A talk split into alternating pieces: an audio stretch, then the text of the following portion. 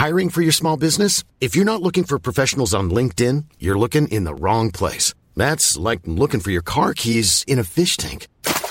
LinkedIn helps you hire professionals you can't find anywhere else, even those who aren't actively searching for a new job but might be open to the perfect role. In a given month, over 70% of LinkedIn users don't even visit other leading job sites. So start looking in the right place. With LinkedIn, you can hire professionals like a professional. Post your free job on linkedin.com slash people today. Mom deserves the best, and there's no better place to shop for Mother's Day than Whole Foods Market. They're your destination for unbeatable savings, from premium gifts to show-stopping flowers and irresistible desserts. Start by saving 33% with Prime on all body care and candles. Then get a 15-stem bunch of tulips for just $9.99 each with Prime. Round out Mom's menu with festive rosé, irresistible berry chantilly cake, and more special treats. Come celebrate Mother's Day at Whole Foods Market. Hi, I'm John McEnroe. I'm Bjorn Borg. This is Martina Navratilova. I'm Mats Wilander. I'm Stan Wawrinka. I'm Lleyton Hewitt. I'm Andy Murray. And you're listening to the Tennis Podcast.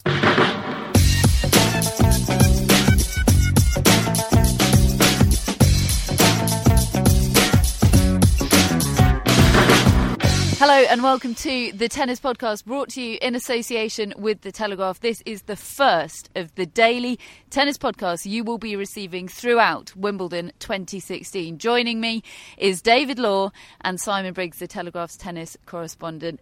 We've learnt a few things since our last podcast was brought to you on the finals day of the Queen's Club, obviously the day of Andy Murray winning that historic fifth title there. We've had Dominika Cibulkova winning in Eastbourne, we've had Steve Johnson winning in Nottingham, and we've had world number 775, Marcus Willis, earning a place in the main draw of Wimbledon through qualifying. We've also had the draws, haven't we, David and Simon? Who wants to start with the draws? What have we learnt from them? Well, I, I, think the draws were, were fascinating in as much as I got what I wanted to see. Uh, number one thing, which was Milos Raonic in the quarter-final segment of Novak Djokovic, because that is a match that I've I've wanted to see for a while. I think I said at the start of the year that I could imagine at some point, even though he's only ever won one set against Djokovic, at some point Raonic has the sort of game and self-belief that will carry him to very nearly, if not actually, knocking out Novak Djokovic from one of these big tournaments. Grass is the best possible chance I think he has to do that. And I'd be very surprised if they don't end up meeting in the quarterfinals here. I do feel that having seen that final at Queen's when he really I don't. It maybe seems a bit harsh to say should have beaten Andy Murray, but it feels like he should have beaten him from a set and three love up. I think he feels he should have beaten him. He actually said I hesitated, and I think Andy Murray kind of made him hesitate with his game. That made me think, well, actually Novak Djokovic would probably do that to you as well, in as much as I could imagine him having success and then eventually Djokovic just finding enough ways to decode that serve to, to get by him.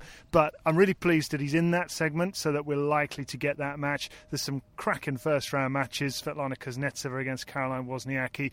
Andy Murray appears to have not too bad a draw. Roger Federer's back in a tennis draw. Big Grand Slam draw. Isn't that nice to see? But anyway, here we are sitting on the on the roof next to court 18 overlooking Henman Hill, and it is not raining. So, you know, life's good. At the moment not raining at the moment. Just to run you quickly through, we'll deal with the women's draw separately in a moment. Just to run you through what would be the projected round of 16 matches in the men's draw. We would, in theory, have Novak Djokovic against David Ferrer, David Goffin against Milos Raonic, Roger Federer against Gilles Simon, Marin Cilic against Kei Nishikori. Those would be the top half round of 16s. In the bottom half, we'd have Dominic Thiem against Thomas Berdych. We'd have Roberto Bautista Agut against Stan Wawrinka, Richard Gasquet Gasquet against Jo-Wilfried Tsonga, and Nick Kyrgios against Andy Murray. Simon, who has this draw worked out best for? Oh, it's another cracker for Murray. I mean, he had a fantastic draw at the, the French Open, and let's be honest, he cocked it up. I mean, he spent five hours on the court in the first two rounds, which cost him the real chance to compete with Djokovic at the end of it. He did get through. He should have got through faster. Okay, I'm being harsh, but that's the bottom line from Roland Garros, and that's the message his team, and particularly the man who's arrived since Roland Garros, Ivan Lendl, will be saying to him, let's not muck about, because you could not have landed a better draw. Okay, there is one potential stumbling block there. His name is Nick Kyrgios in the fourth round. But A, Andy's beaten him in the other three slams in the last 18 months. And B, I'm not sure Kyrgios will beat Stepanek in the first round. Well, that's a cracker of a first round match, isn't it? It's one of the many, I think, that stands out. There's a few second round matches, I think, that stand out as well as potentially Stan Wawrinka against Juan Martin Del Potro. We actually uh, had a hashtag going on the tennis podcast this week. When I saw the draw, I thought, and just to bring you a few interactions from our tennis podcast listeners, what they thought when they saw the Wimbledon draw. Uh, we have Vicky Spreadbury says Murray and Gasquet are scheduled to meet for what feels like the hundredth time, but it isn't. We have Ali at Emerald two two nine. James Ward very very unlikely to defend his third round points from last year and will take a big hit in the rankings. And Pliskavite says, "Oh Laura," and a big crying face, presumably referring to Laura Robson. We will come back to that. We'll come back to the women's draw because it's not a good one for Laura Robson. Coming back, Simon, to Andy Murray. A really interesting article from you, from you in the Telegraph this week about Ivan Lendl and his approach to coaching Andy this time around, and him saying it is absolutely nothing to do with the technical side of things. He has no intention of changing anything technical in Andy Murray's game. Rather, it's about the tactical and the mental side of things. Tell us a little bit more about what you learned from Ivan. Yeah, well, Ivan was unusually blunt about this. Well, maybe unusually the wrong word because Ivan's blunt about pretty much everything. But uh, maybe surprisingly for those of us who are used to tennis players dealing in evasions and sort of uh, half truths, Ivan just came out and said, I suck at technique. I can't do it. Even when I work with my 17 year olds who I help for the US Tennis Association, I demand that they send me someone who can really break down a swing because I might be able to see what's wrong with it, but I've got absolutely no idea how to fix it. So we, we um, kind of guessed that his primary input wasn't that sort of input, but he really spelled it out, and it's clear that what he is trying to do, he used the phrase groove Andy's game a couple of times. It's really just about going out on the practice court, hitting forehands. We talked about this at Queen's. I know I said at, at Queen's, all about the forehand with Ivan. And just making sure that Murray will, does not do what he is so prone to do and go out and soft pedal the forehand in the early rounds. David, do you agree?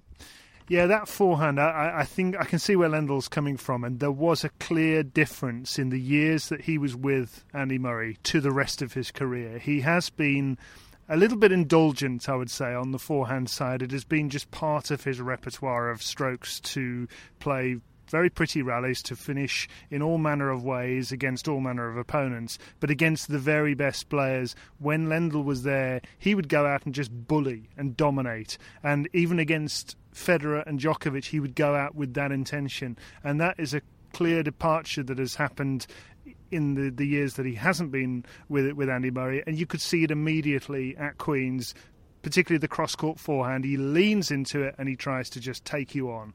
And I, I, can see that that is just Lendl-esque. That is the way Lendl used to play the sport. And and yes, mm, Andy Murray doesn't need to be taught how to play tennis.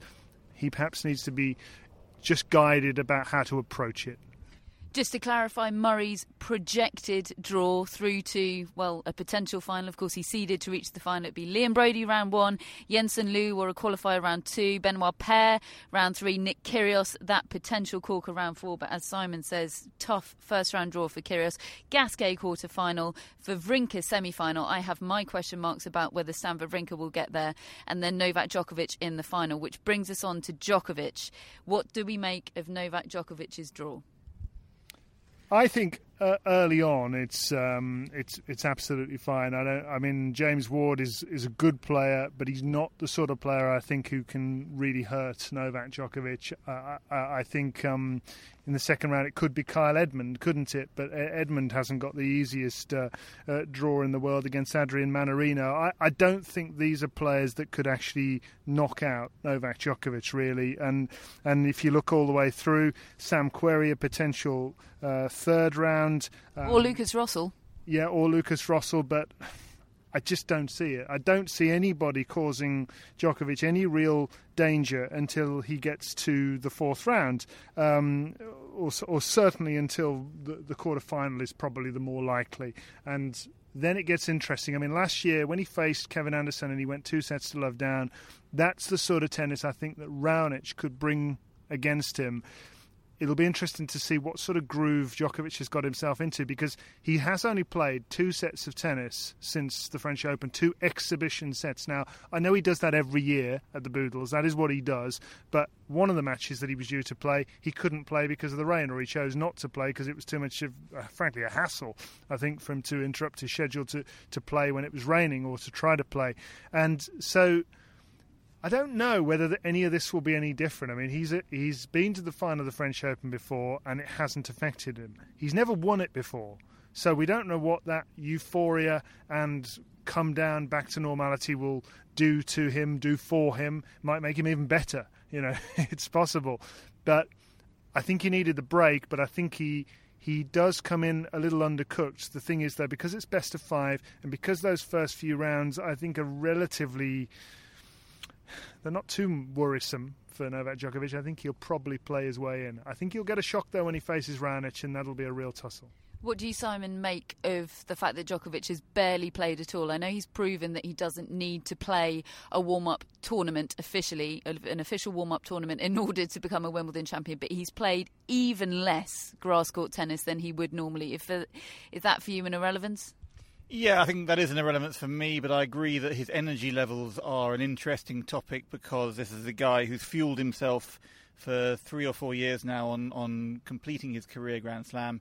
He's done it, so he's going to have to um, reset his sights. Having said that, look, there's a bit on the table for him this year. He could uh, be ending 2016 with a golden slam, as far as we can say. So there's plenty to keep him going. I mean, it's just interesting to see how he'll respond. I, think um, to that uh, that long-held ambition having been released at last? Well, there are, gen- generally speaking, most people seem to consider, besides Djokovic, the other three really genuine contenders for the title: Milos Raonic, Roger Federer, and Andy Murray. And Djokovic, in theory, would have to play all three of those if he is to defend his title here. But what I just said. Uh, assumes that Roger Federer is a genuine contender for his title. Discuss, David and Simon. Well, so much depends just simply on the Federer physique, doesn't it? Because it's been letting him down all year. I, I do love his quote uh, that, that I've I've been using this back for 88 titles worth, and, and it's done me pretty well so far. Um, so that that silenced the room. I'm I'm I'm guessing. Yeah, and um, look, Federer, if he if he is physically okay, he can play his way into form, no question about it. And and when you look at his draw, uh, I mean, he could have that fascinating second round match against uh, the British qualifier Marcus Willis if uh, if he were to get by Ricardas Berankis. I don't think Guido Pella, even though he's done well on grass of late, I don't see him hurting Federer if Federer is anywhere close to, to, to decent form. Alexander Dolgopolov has been injured of late. Gael Monfils and Gilles Simon are, are in the, the section for the fourth round and and then after that, I mean, Nishikori, Cilic, you know, I'd expect Federer to beat all of these people still if if he's anywhere close to his best. Do you agree, Simon? Yeah, I mean, the guy's not won a tournament this year, um, so he's not in a familiar place.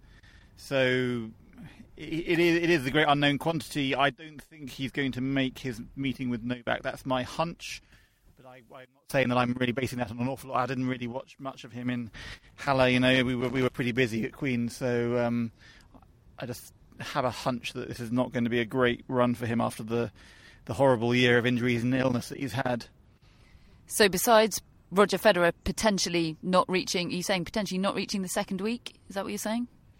Um, yeah, I think so. I think um, maybe fourth round, but best besides potentially predicting Roger Federer not to make second week or not to go deep into second week, are we foreseeing any other potential big upsets on the men's side? I'm going to throw out there Stan Wawrinka, who faces Taylor Fritz in the first round. I'm not necessarily predicting a loss to Taylor Fritz, but he would then potentially face Del Potro in the second round, and it doesn't really get much easier for him after that. He's got Verdasco, Delpo, Tomic lurking in that section.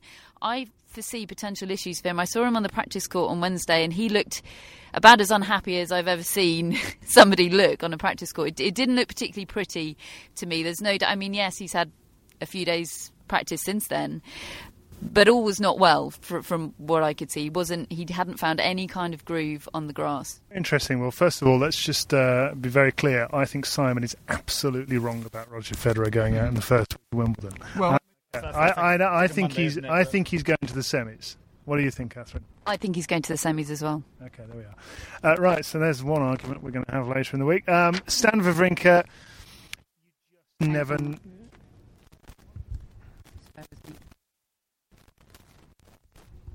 Yeah, carry. Stan Wawrinka, you just never know what you're going to get from the guy, do you? Because he he came into the French Open last year, frankly, not in the greatest shape, not in the greatest form. He ended up winning the thing, and he has got Richard Krajicek with him. I've just seen him a few moments ago. I, they they're going to have been working hard and working on strategy and and I think the, the, the best of five set thing is a huge element to, to these tournaments. You get time to play your way in. The chances of somebody bombing out Stan Wawrinka early on. Okay, I know Taylor Fritz is a real talent, and there are there are people with big games in that section, but you'd have to play a heck of a game to knock somebody out over the best five best of five sets. Wawrinka has chance to find that groove, and and I think I still think he probably will. How far how far he'll go is another matter. I'm I'm not convinced he will reach his semi-final seeding though. Simon, thoughts on Wawrinka and any other potential upsets? Well, you say he looked grumpy on the practice court. I can tell you he looked extremely grumpy at the WTA player party on on uh, Thursday night when he was uh, sort of the only kind of arm candy in the room, uh, having having turned up with uh, his his partner Donna Vekic. Um, so uh, maybe it's just a bad week for him. I don't know. maybe he's just he just needs um, a, a bit of a, of a massage or something. But uh, the the other one that I think in the first round, Dominic Thiem has got a bit of a horror there against Florian Mayer, who won uh, Halle. I mean, Thiem may not sound like a, a world famous name, but he's he's the number eight seed. He's has he won more matches this year than Djokovic? I think he might have done. I think he's won an absolutely lorry load of matches this year. I think he surpassed him in Halle, yeah. So it's, it's kind of Austria v Germany. It's it's a sort of Euros clash, and it, I think that could go either way.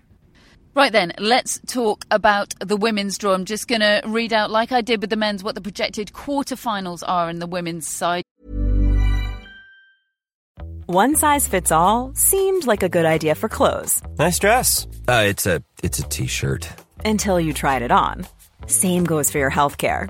That's why United Healthcare offers a variety of flexible, budget friendly coverage for medical, vision, dental, and more. So, whether you're between jobs, coming off a parent's plan, or even missed open enrollment, you can find the plan that fits you best. Find out more about United Healthcare coverage at uh1.com. That's uh1.com. Quality sleep is essential. That's why the Sleep Number Smart Bed is designed for your ever evolving sleep needs. Need a bed that's firmer or softer on either side? Helps you sleep at a comfortable temperature? Sleep Number Smart Beds let you individualize your comfort so you sleep better together. JD Power ranks Sleep Number number 1 in customer satisfaction with mattresses purchased in-store. And now, save 50% on the Sleep Number limited edition Smart Bed for a limited time. For JD Power 2023 award information, visit jdpower.com/awards. Only at a Sleep Number store or sleepnumber.com. Hello, Tennis Podcast listeners. David here. Now, you might know that I love a bit of cooking, and I think I'm quite good at it. But if I'm honest, even I get fed up trying to work out what to do every night. That's where Home Chef comes in. Being able to put together a delicious meal without the long prep and the cook times, well, that's pretty cool. Home Chef provides fresh ingredients and chef designed recipes conveniently delivered to your doorstep to simplify your cooking experience. They have over 30 options a week and serve a variety of dietary needs, so you don't have to worry about what to make ahead of time. Not only is it convenient, but it's economical too. Home Chef customers save an average of $86 per month on groceries. Now, for a limited time, Home Chef is offering Tennis Podcast listeners 18 free meals plus free dessert for life, and of course, free shipping on your very first box. Go to homechef.com slash tennis. That's homechef.com slash tennis for 18 free meals and free dessert for life. You heard it right. You might argue that these are probably even less likely to uh, to necessarily happen than in the men's side. Such is the uh, the level of surprise uh, in the women's game at the moment. But according to the seedings, what we would have is Serena Williams against Roberta Vinci, Agnieszka Radwanska against Belinda Bencic. Bencic, of course, who's barely played any tennis this year, sadly. Angelique Kerber against Simona Halep, and Garbiñe Muguruza against Venus Williams. Simon, David, is Serena Williams the favourite for this Wimbledon title? I think she is the favourite. Just, I think this is the the first time in however many years. You know, you're going back many years that it's the first time when she hasn't felt like a really clear overwhelming favourite. You, you, could make a very convincing argument this year that that she doesn't feel like the favourite. I think she just about is because she's the one who keeps on winning it and has, and and I think is still the best player in the world when a game is absolutely on.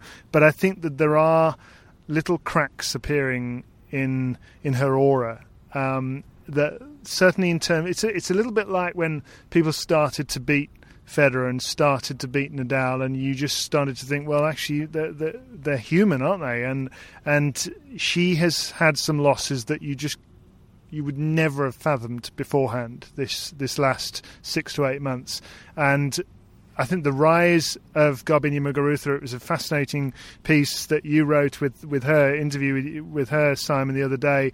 Um, that she she feels that she's the best player in the world as Muguruza. I think she may not be as brazen to just come out and say it, but I think she believes that her best tennis beats everybody as well. Makes for a fascinating contrast. That I'd love to see that that in the final. Simon, for you, Serena the favourite, Muguruza the narrow second favourite.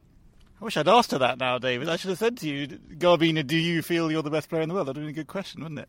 For me, she certainly has the demeanour of somebody that, that feels that way. I, I can definitely see where David's coming from. I, I'm I'm sure she would have batted that question away had you asked her, but she behaves and carries herself like somebody that sees herself as, if not the best now, then very soon to be the best in the world. She's really got the package, hasn't she? I mean, just everything about her, her composure, even the stealing people like me who are kind of scurrying around trying to trying to get feature profiles out of her. She's really assured um, very kind of approachable, but at the same time, she's got that little bit of a of a perspex wall that she just keeps up. And actually, you know, I like that in a player. I think that that is something that you need to to, to be in this world and to be a, a real world beater because you're going to be doing this every day and you can't afford to give too much. It's, it's, no coincidence that all the great champions do seem to have that perspex wall, is it? That, that that is a trait that seems to run through them all. And you know, she's pretty young to have to have developed that. Um, you know, I, I, wrote that you know Azarenka was the last woman we thought might do this, but Azarenka's body has not stood up to the, the grind of the tour. Uh, you know, wh- whether Muguruza has any physical frailties, you just look at her and you, she looks easy, doesn't she? She does make it look easy, easy power. Uh, covers a lot of ground with those long legs. Just seems to have a low heartbeat on the court. Just you know, everything about her is saying, "I'm the one." hard to argue with that. Do you see either of you any major major upsets? I'm sure the answer to this is yes. The thing with with women's tennis at the moment, what's making it so exciting is you feel almost certain that there will be upsets. It's just where on earth they'll come from is is really any anybody's guess. But I'm going to ask you to guess anyway, David. Well, the thing is, as much as as one can write up about Muguruza's potential for winning this title or going all the way, you can also look at her draw and think, crikey, there are threats there. She plays Camila Giorgi in the first round, and Giorgi, on any given day, can can give people a nightmare because she's just going to go for broke on every single shot. And if she starts to fire, she can take the rhythm of Muguruza away. Muguruza likes to carry herself around the court in this really regal and relaxed and composed manner, and and Giorgi is the complete opposite. She's jumping around. She wants to be ever so quick between the points. She wants to absolutely belt every single ball as though she hates the ball, and uh, that that could be interesting. But the problem is Giorgi misses too too often. There are other players like Lucie Safarova in a potential third round match for Muguruza um, who, who, could cause her problems. It would be fantastic, I think, if Venus Williams could come through and end up meeting Muguruza in the quarters. I, I mean, I always feel a little bit I don't want to say biased, but I always feel like I lean towards Venus Williams in the draws these days because I want to see her have one last big run. I think it would be really special. It's very similar emotions and feelings as much of the tennis world have about Roger Federer, isn't it? People have the same sentiment towards Venus. We've got to treasure her while she's there, appreciate the fact that she's still out there and doing what she's doing. Simon. I think I might contest that. Given, given the selfishness of media people, you see, we've we've stopped having that feeling about Venus Williams because she keeps blowing off her press conferences. I think she has a feeling that I, she's said everything she has to say. I mean, that, I've, I've heard her say that before. You know, I just have nothing left to say. I've been doing this for 20 years. I mean, I'm sure she does have things left to say, but I can certainly understand why yeah, because she feels that exhaustion with talking about herself, do, I suppose. You know, if, if players have been around long enough, they no longer have to fulfil the commitments of entering the same amount of tournaments. so maybe maybe there should be a new rule that says Venus Williams, given you've been out here for 68 years, you no longer have to actually do the press conferences. That's a new a new rule maybe, for Venus. Maybe every other press conference. Yeah. Will that be okay? Yeah, that's fine. Simon, a word from you on we've had some interesting champions on the women's side to the to the pre Wimbledon warm up events. A word perhaps on, on Madison Keys, a champion in Birmingham, Karolina Pliskova, who really should be making an impact on the grass. Are either of those two contenders here? Pliskova, I'd, I'd never seen that sort of belief from her. I mean, I, uh, she she did really well to get to the final of Eastbourne. I mean, talking about Muguruza, that's the contrast there, isn't it? I mean, Pliskova has got a big game, great serve, led, led the WTA Aces uh, chart last year, but doesn't come across as a woman who either sort of really scraps for it or really believes in herself. So don't see her doing anything particularly dramatic. Keys, yeah, I mean, she's got um, weapons coming out of her ears, hasn't she? So if she gets on a roll, absolutely could go very deep. Um, and I don't know. I mean, she's got a. But the thing is, she could just as easily lose in the first round to Laura Siegemund. Yeah. I mean, I, I love watching Madison Keys. She's another one that I feel that, you know, she's almost the female Grigor Dimitrov to some degree on this podcast because you know what this person is capable of and you're waiting, you're just hoping that, that she can fulfill her potential. And there are signs this year that it's starting to happen. But like I said, I saw Laura Siegemund uh, get to the final in Stuttgart earlier this year. She rushes players, she causes them difficulties. If she's fit, she could cause Keys difficulties. We put out the hashtag my week one Wimbledon cracker a few contributions from our tennis podcast listeners. Joel Newnham at New Joel says Konta versus Puig. Konta's grass form has been excellent lately, and Puig is an outstanding player, often gives seeds some trouble. Konta could have her work cut out for her, couldn't she, in this first round clash? I think it's a tough draw, but I was pretty impressed with Konta in Eastbourne, and I, I'll back her to win that one. Um, Bouchard potentially second round. That would be a, a popcorn match, wouldn't it? You did not just say. That. You did not just say on an English. Oh, I'm sorry. I've been, I've been, I've been, Simon Briggs, ladies and gentlemen, in his last appearance on the tennis podcast. I've been reading too many tweets. You see, I, it programs you all, all those American tennis writers, mm. and Brad Gilbert even. I Actually, I've unfollowed him. he just tweets too much. It's absurd. Is it because he used phrases like popcorn match? No, no, it was just purely the, the volume. It was just like a like a kind of waterfall. It just eclipsed everything else. It was actually like like the rain last week, you know there was nothing left by the time you finished tweeting. Well, My timeline was gone. I, I, thought I was really clever because I, I was going to tell Brad that I was going to unfollow him, and then I realised he blocked me. Apparently, for giving him too much stick on uh, about his nicknames. So this was, but he, he then unblocked me after Catherine. Just I, I tackled him on it yeah, in a tennis podcast interview. I said, "What are you playing at, Brad?" So she sort of held out the uh, the olive branch for me, and we're friends again other my week one Wimbledon crackers that have been picked out. Tavon at Tavon MUFC suggesting a Man United fan, which is a shame. But he or she picks out. they pick out Caroline Wozniacki versus Svetlana Kuznetsova, two former top ten players going head to head. Should be a cracker. Yeah, it should be interesting, but you know, the mm that Simon Briggs has just given suggests to me that he thinks that Caroline Wozniacki is maybe not the player she once was. She certainly had injury problems of late, and because Kuznetsova just keeps on going, doesn't she? I mean, she's been around for such a long time.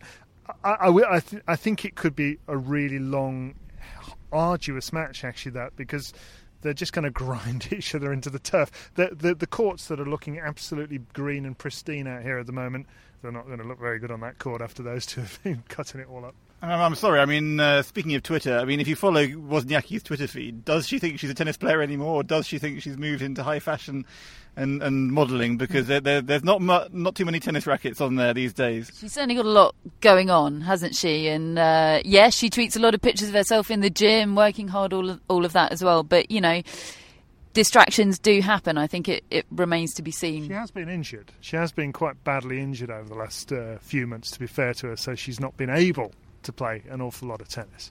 But uh, you know, it it feels like she is on a bit of a downward curve, and I'm not sure she's going to be able to arrest that anytime soon. Certainly not on this surface. I don't think th- this is necessarily a place that she's she has played that well in the past, but.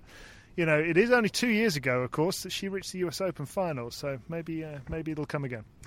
The order of play for Monday is out. Centre court will feature the defending champion Novak Djokovic taking on Brit James Ward. Then we've got that cracking matchup Camila Giorgi against Garbiñe Muguruza, and then Roger Federer, seven-time champion, against Argentina's Guido Pella. Court one, Venus Williams against Donna Vekic, Sam Groth and Kei Nishikori, and then Laura Robson against Angelique Kerber. Nightmare draw for Laura Robson coming back, the long-term comeback from that wrist injury, and then the thigh injury uh, while she was trying to qualify up in Nottingham. Just a real shame for her to get such a nightmare of a draw. Court two, Kyle Edmund, Adrian Mannarino, Laura Siegemund, Madison Keys, Pablo Carreño Busta, and Milos Raonic, and then Simona Halep, who we haven't even mentioned, in fact, against uh, Anna Karolina Schmiedlova.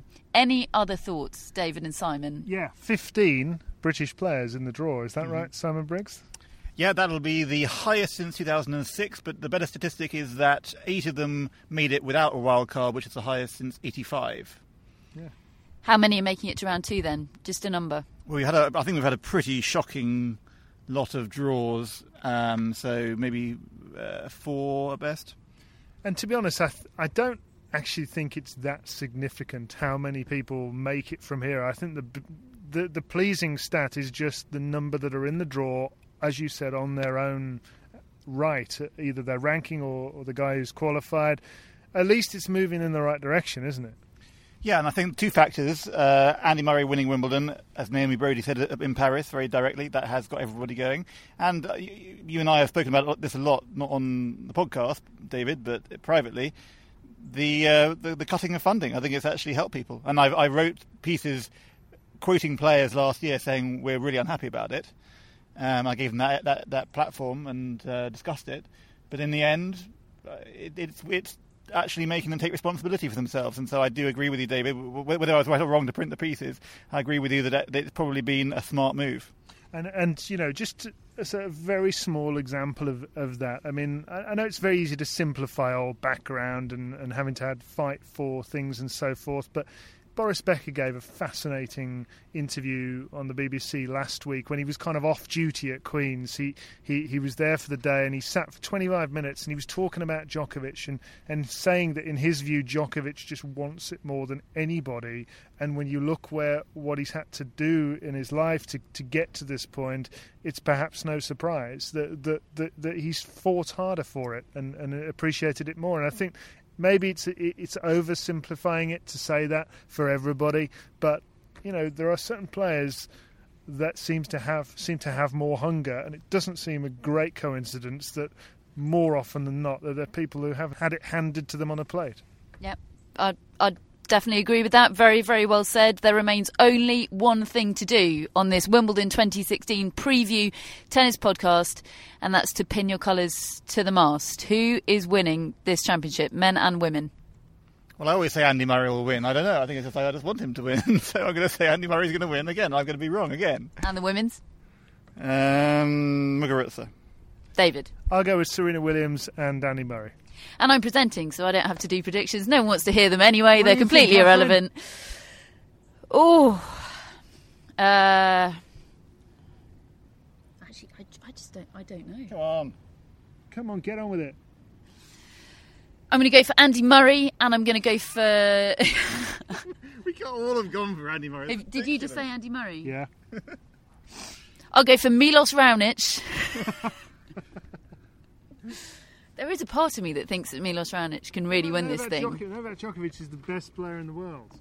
He's won four majors in a row. Four majors in a row. Okay, I'm going to go for Novak Djokovic because you'd be a fool not to, and uh, I'll go for Garbiñe Muguruza because I think she's only millimeters behind Ser- Serena Williams. I agree. I agree with you that she is the favourite. She has to be, but I think Muguruza is millimeters behind her So why in you going those for terms. Serena Williams then. Because uh, I've learned not to, David, around these parts. I've learned not to predict Serena I don't know. I just don't know. I think this is a really exciting one. I, th- I think Novak Djokovic could um, serenely march through this draw and win every match in straight sets and, and do the same at the US Open and the Olympics and, and win everything. Or I, I, I think there's a very real, real risk that there could be a bit of a French Open lull. I have no idea. so I'm going to just predict the favourites to win the title. We are the Tennis Podcast. We'll be coming to you every day of this championships. David will be broadcasting for Five Live. I'll be presenting for Live at Wimbledon, and Simon will be writing for The Telegraph. Please do tune in, and thank you for listening.